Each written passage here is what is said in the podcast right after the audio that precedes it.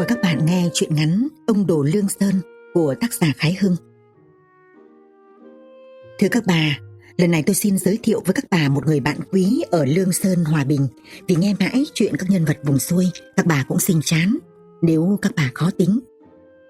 Ông bạn tôi là ông Đồ Lương, nhưng ở vùng Lương Sơn, ai ai cũng gọi ông là ông Đồ Hổ. Cứ để ý thì ông Đồ tôi khôn khéo, đáo để. Chứ chẳng hổ tí nào đâu hủ mà lại lấy được đến 6-7 vợ. Vợ nào cũng đẹp là đẹp. Có phải thế không, thưa các bà? Ông Đồ Lương sở dĩ mang tiếng hủ chỉ vì ông là một người bái phục lễ nghi, tôn sùng, cổ tục. Mà hạng ấy thì ở dưới Trung Châu có chán phạt, nào ai đã chi là hổ đâu. Xin thuật ra đây vài câu chuyện lý thú của ông Đồ Lương Sơn để độc giả ngẫm nghĩ mà xem ông ấy có hủ tí nào không. Ông đổ Lương đến chơi một nhà người bạn. Kính bến ông là một nhà bảo tồn cổ tục. Chủ nhân trịnh trọng, thân hành, ra cổng đón tiếp. Xong khẩn khoản, mời mãi, khách chỉ có một câu trả lời. Quả thực không sao vào được. Chủ biết khách xưa nay vẫn có tính cố chấp và sợ mình sơ suất điều gì chăng? Liền xin hỏi. Thưa ngài, tôi có điều gì không phải với ngài thì xin ngài đại xá đi cho, mà quá bộ vào chơi trong nhà. Khách đáp Không, tôi không dám giận ông về điều gì đâu. Chỉ vì tôi đến chơi khí chậm Nên qua mất giờ nhập môn rồi. Chủ nhân cười Khách lại nói luôn Nếu bây giờ tôi vào chơi ông Thì ba hôm nữa mới về được Vì nếu giờ này thì ba hôm sau Mới lại gặp giờ xuất môn. Thế là chủ phải đem chiếu ra giải ở cổng Ngồi tiếp chuyện khách. Một ngày khác Ông đổ lương đi dự tiệc. Đến cổng cũng lại quá giờ nhập môn Rầy thật, không vào dự tiệc, một bữa tiệc long trọng thì khiếm lễ, mà vào thì cũng không thể được vì gặp giờ phạm chính môn. Chủ nhà, vợ ông chủ nhà, các con chủ nhà đứng xếp hàng nằn nỉ mời mọc.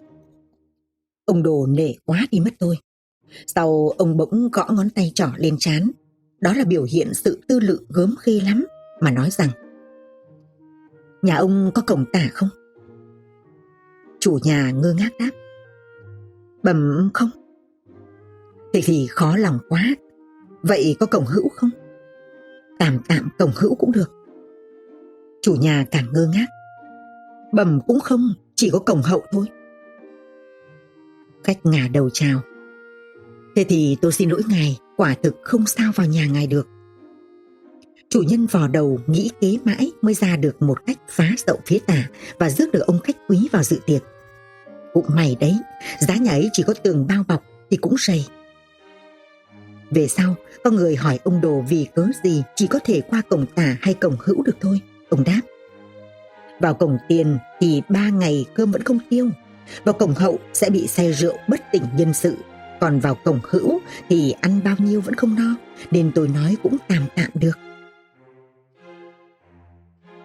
Ông Đồ Lương đi khóc người bà con mới mất ở trên mường có lệ, hễ người trong họ hay bạn bè thân thích qua đời thì mình phải đến khóc bên linh cữu. Ông Đồ Lương và mấy người cùng nhau đi bộ đến tang xa. Bỗng ông kêu rú lên một tiếng, cắm đầu chạy và quay cổ lại dục.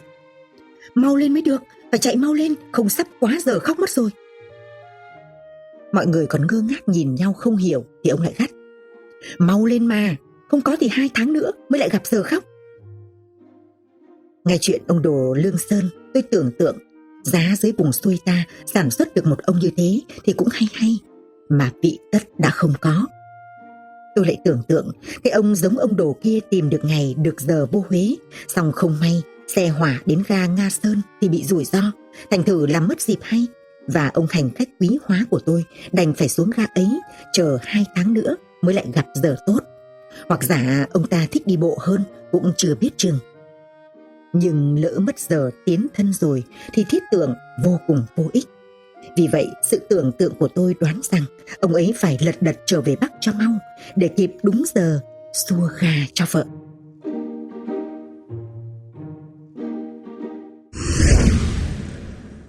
VTC Now